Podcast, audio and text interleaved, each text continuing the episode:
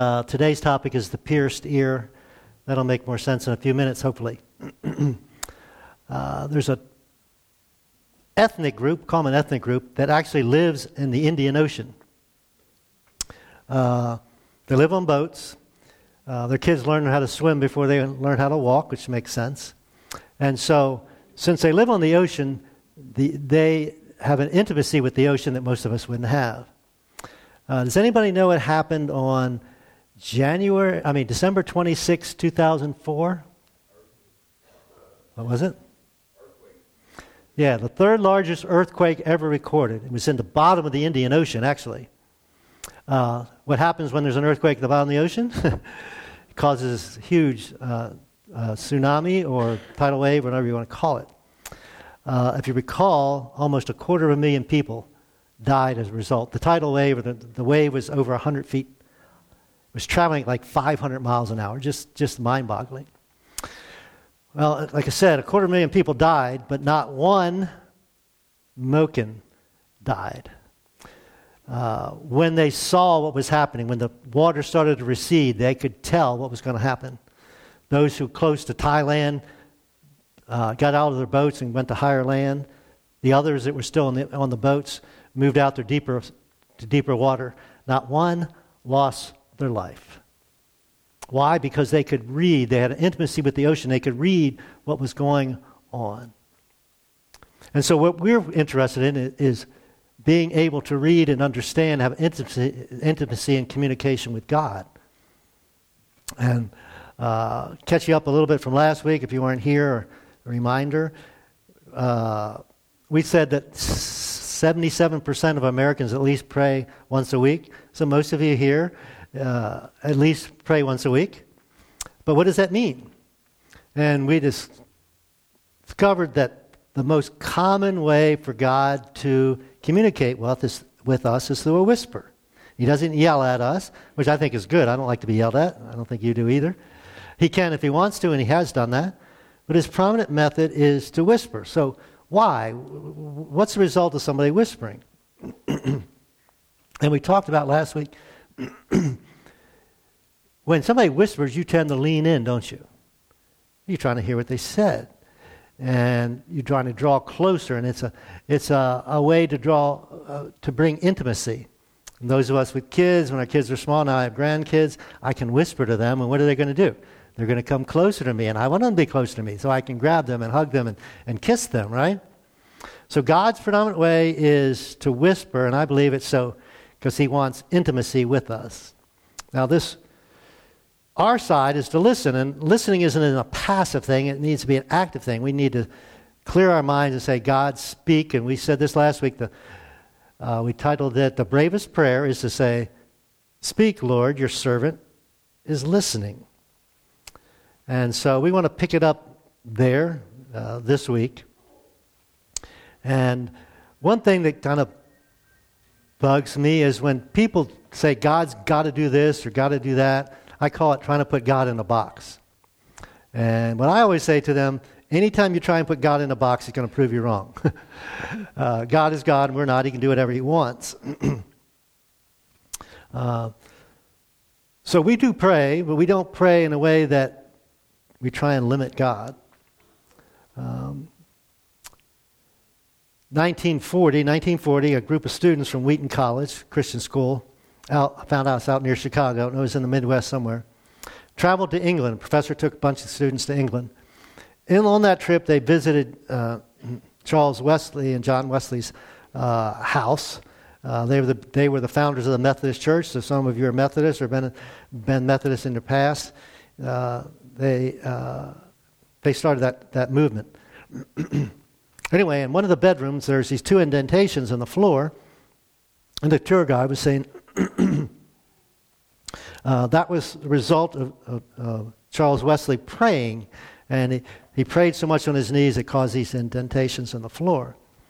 So they all got back on a bus, and tour, uh, the professor found out one, guy, one student was missing. So he went back in the house looking. anyway, he found this student down on his knees in those indentations praying, and his prayer was this God, do it again. God, do it again. That young man's name, by the way, was Billy Graham. Um, I think in, in many ways, uh, God answered that prayer for, for, for Dr. Graham.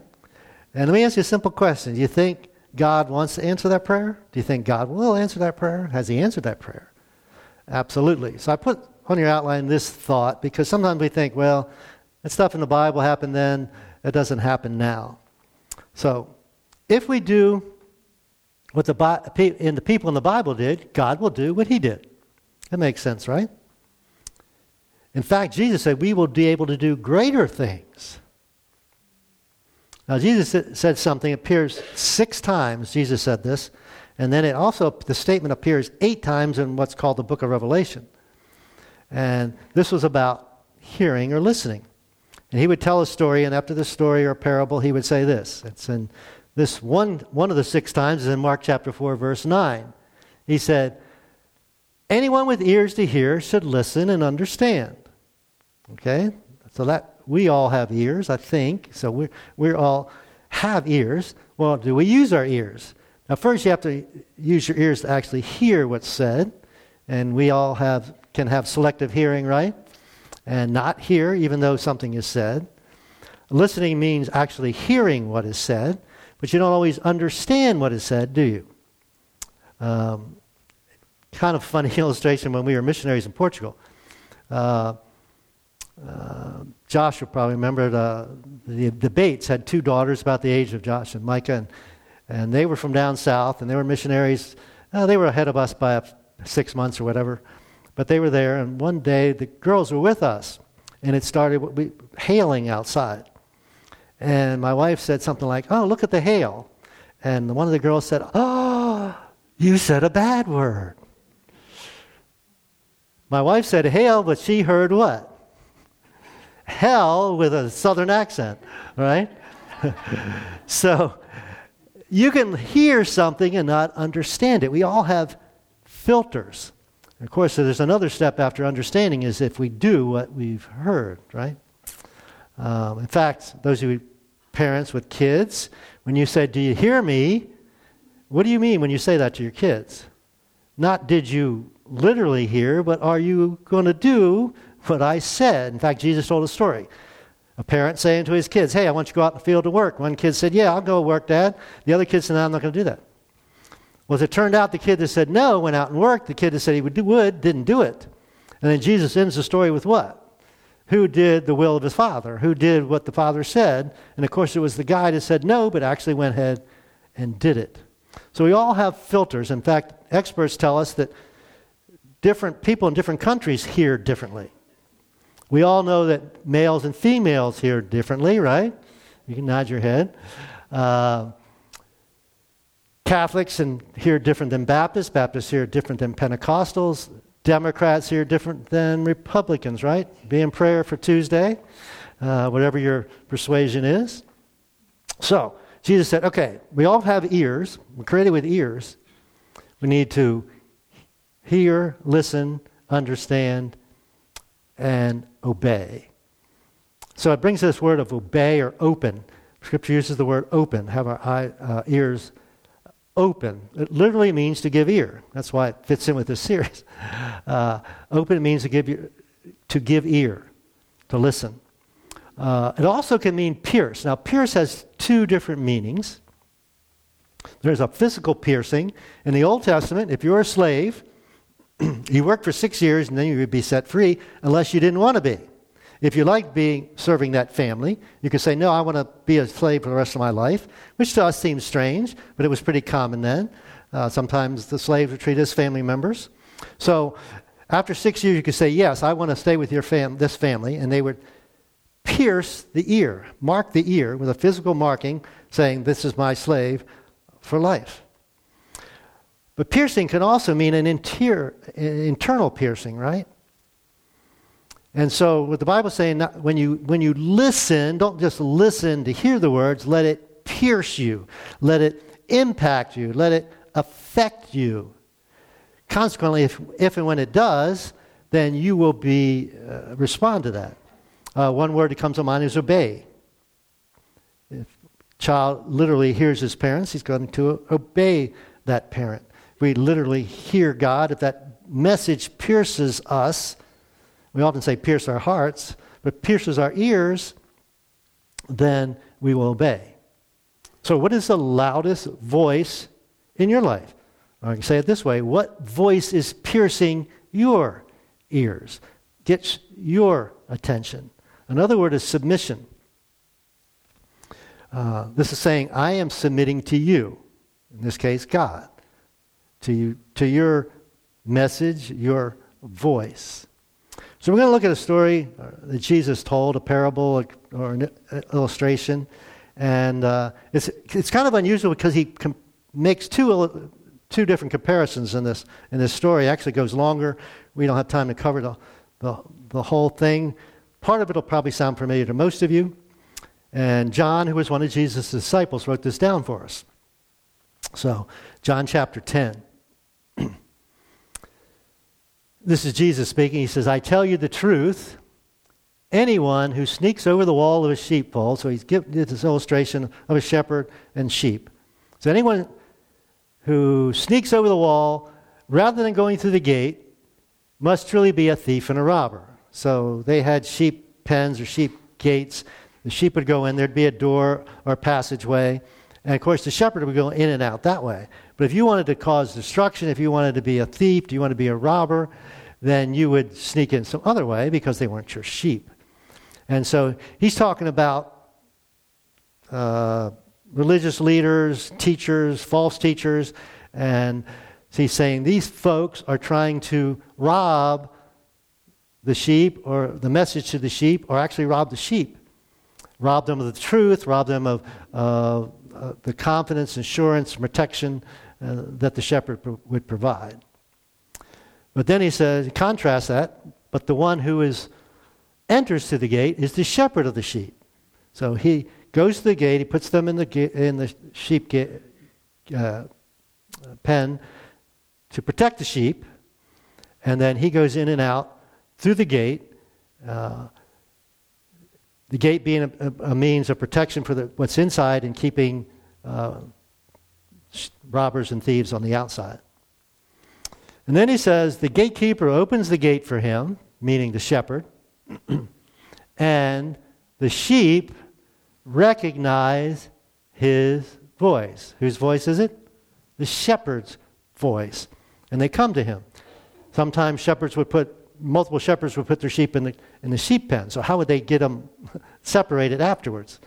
And we've talked about this before. The best illustration I can say is if a bunch of you have dogs as pets, and we put them all together, and then you called, what dog would come to you? Your dog would come to you. It wouldn't come to me, and it wouldn't go to somebody else. Uh, we have a dog here this morning. Good illustration. Uh,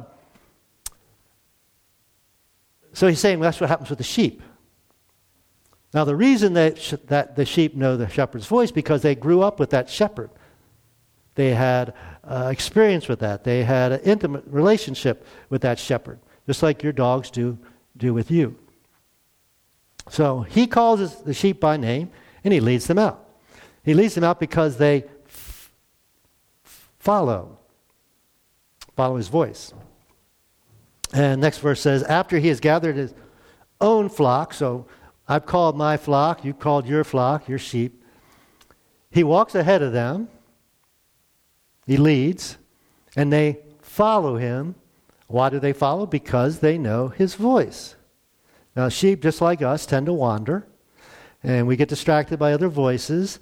Uh, so we need to hear the gentle whisper of God and focus on that so we don't wander, so we follow him.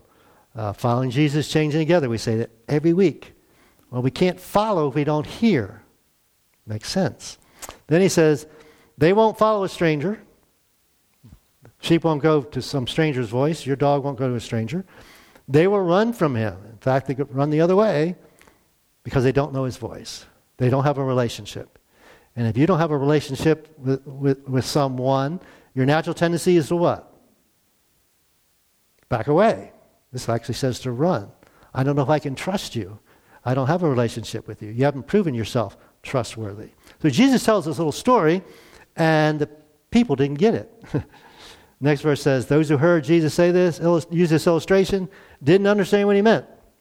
So he tried it again. That's what I would do as a speaker. If I'm speaking and use an illustration you don't understand, I'd say, well, let me try explain it this way. So he uses another illustration, still based around sheep and a shepherd.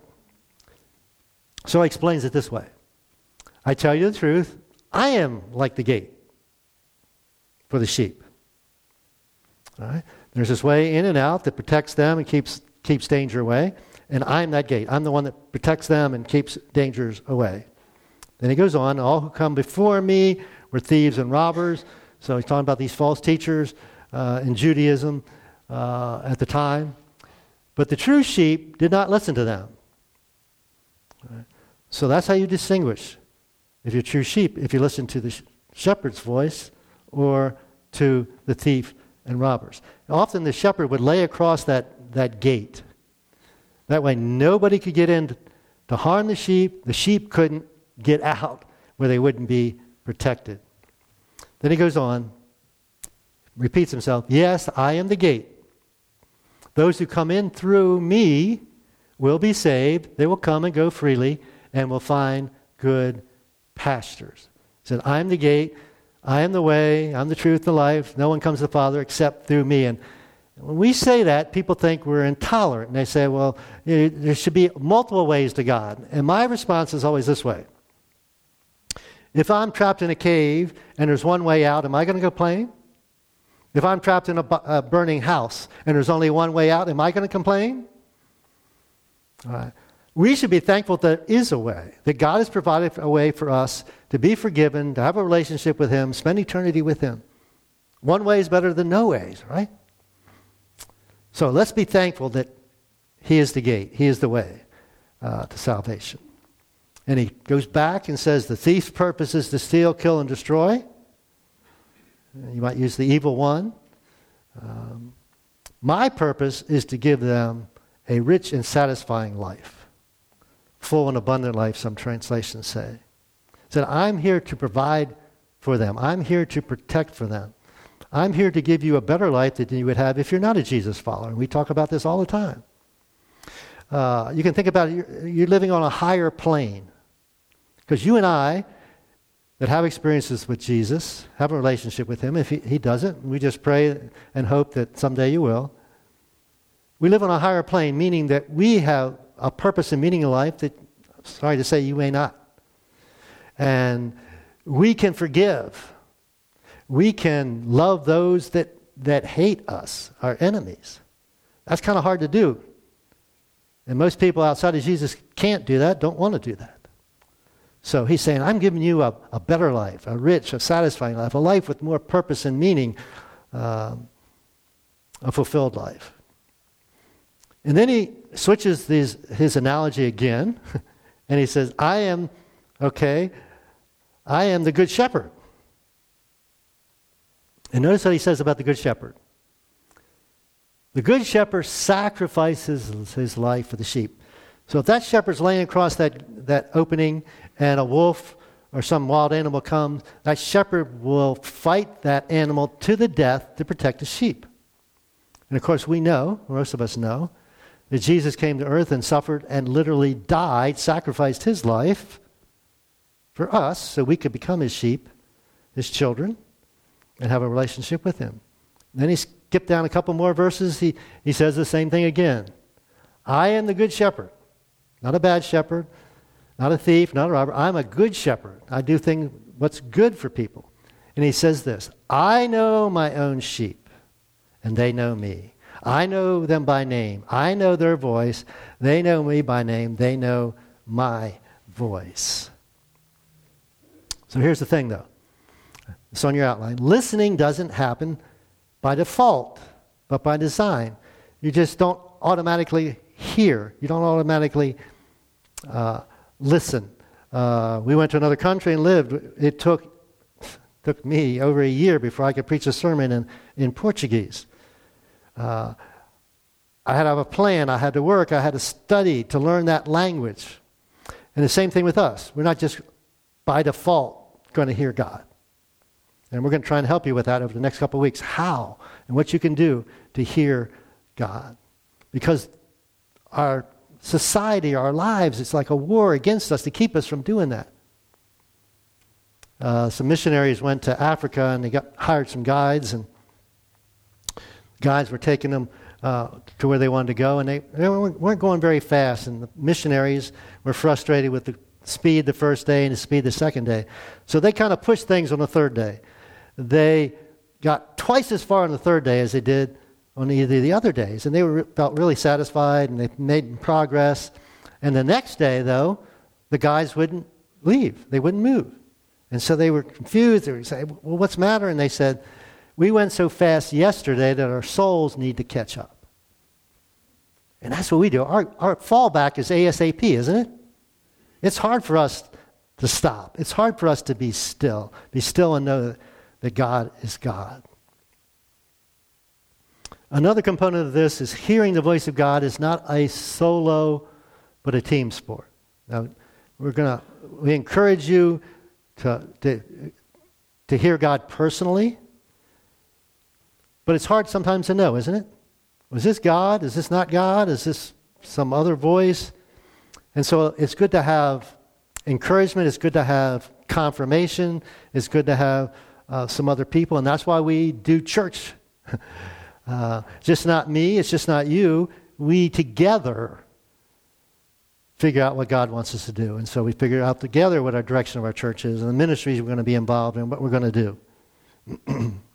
one of my favorite writers is Oswald Chambers, and this is what one thing he has written. He said, Let God be as original with other people as he is with you. Now, I have a unique relationship with God, and so should you. And you can hear from God can speak to you in different ways that he speaks to me. And so let's not, again, try and put God in a box. And the other side of this, if you want something different to happen, you want something new to happen, you have to do something different. Keep doing the same thing, you're going to get the same results. And that, again, that's one reason we, why we keep doing things differently here. We want different results. Another way God speaks is through divine appointments. Divine appointments. I love when people say to me, you know, I just happened to turn the radio on and it was this song that God used to speak to me. Or this guy was speaking and it just happened to say something. Or I picked this book up and I read this. Or in my devotions, I, I read this. And God used this to speak to me. There's divine appointments. And of course, I think the greatest ones are physical divine appointments. Uh, you ever come across somebody you never knew before and you find out they're a believer and you, get, you, just, uh, you just start this conversation. And your brothers and sisters in, in God, and you just, you're like friends when you ne- never met before. And it's a divine appointment. The writer, we'll be finished here in a few minutes. The writer of Hebrews, he's going to be writing about, how, about what God's experience uh, kind of through history. And he starts his writing with this Long ago, God spoke many times in many ways to our ancestors through the prophets. So his Bible was the Old Testament. And that's what he's referring to. He said, Long ago, that was at least 400 years ago, maybe a 1,000 years ago, this stuff was written down. And we, many of us know a lot of those stories, a lot of kind of strange things happen. But God spoke in many times in many ways uh, to our ancestors. Now, in these final days, in these present days, He has spoken to us through His Son. So He's saying the greatest, the final, not the final, but the greatest revelation of God is through His Son Jesus. We say this often. You want to know what God's like? Look at Jesus. If you want to understand God's character, God's nature, look at Jesus. Look at the things Jesus said. Look at the way Jesus treated people. He's saying, this is the way God speaks to us. So when we think about prayer, we often think about what we're saying, what, what we're going to talk. And we said last week, if we're with somebody greater than us or more intelligent than us, or even if we're meeting a person for the first time, Courtesy would be to do what? Do more listening than talking. It certainly should be the case in our life with God. So I put this on your outline. Prayer isn't about us giving our agenda to God. That's part of it. You should do that. You should pour your heart out to God. You should talk, give your desires to God. We'll talk about that in a week or two. But the major goal of prayer is communication with God. That's our definition a conversation with God. That was the definition we used. It's not about giving our agenda to God. It's about God giving his agenda to us. Again, that prayer. Speak, Lord, your servant is listening.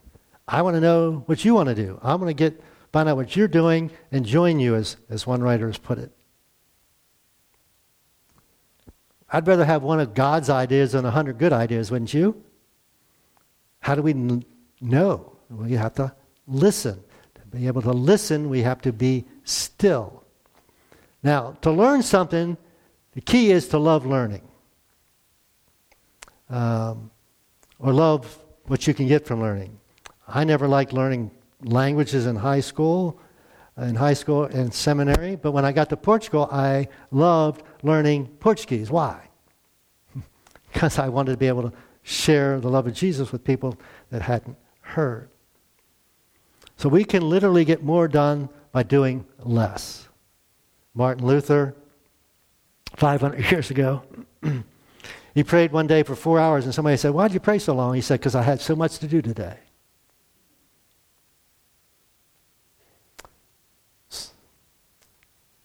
I'm not musical. Some of you are. This will really probably have an impact on you more so than me, but I thought it was pretty fascinating.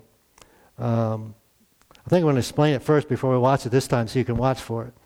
Uh, one of the most famous four notes in classical music, you're, you're going to recognize it. You might not know where it's from. I'm going to tell you. It's from Beethoven's Fifth. But this is best I, I could tell from studying was this. He did something unique in this in this piece of music that never been done before. The music actually starts with a rest. So watch the conductor. He'll do it twice. He'll move his hands and there'll be no music. Then the music will start. Let's watch.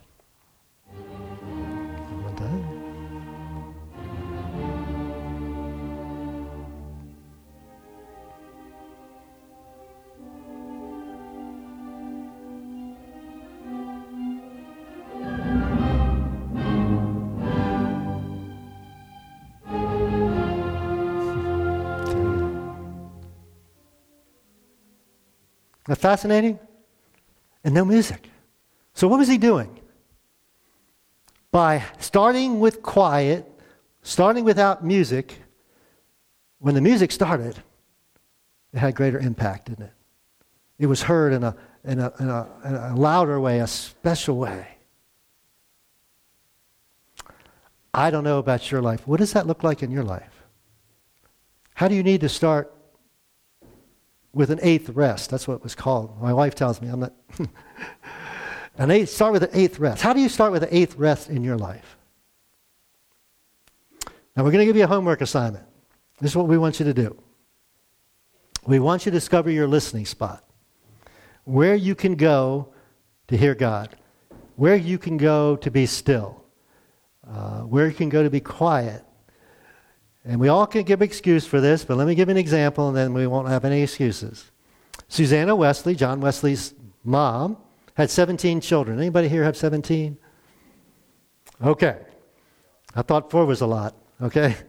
17.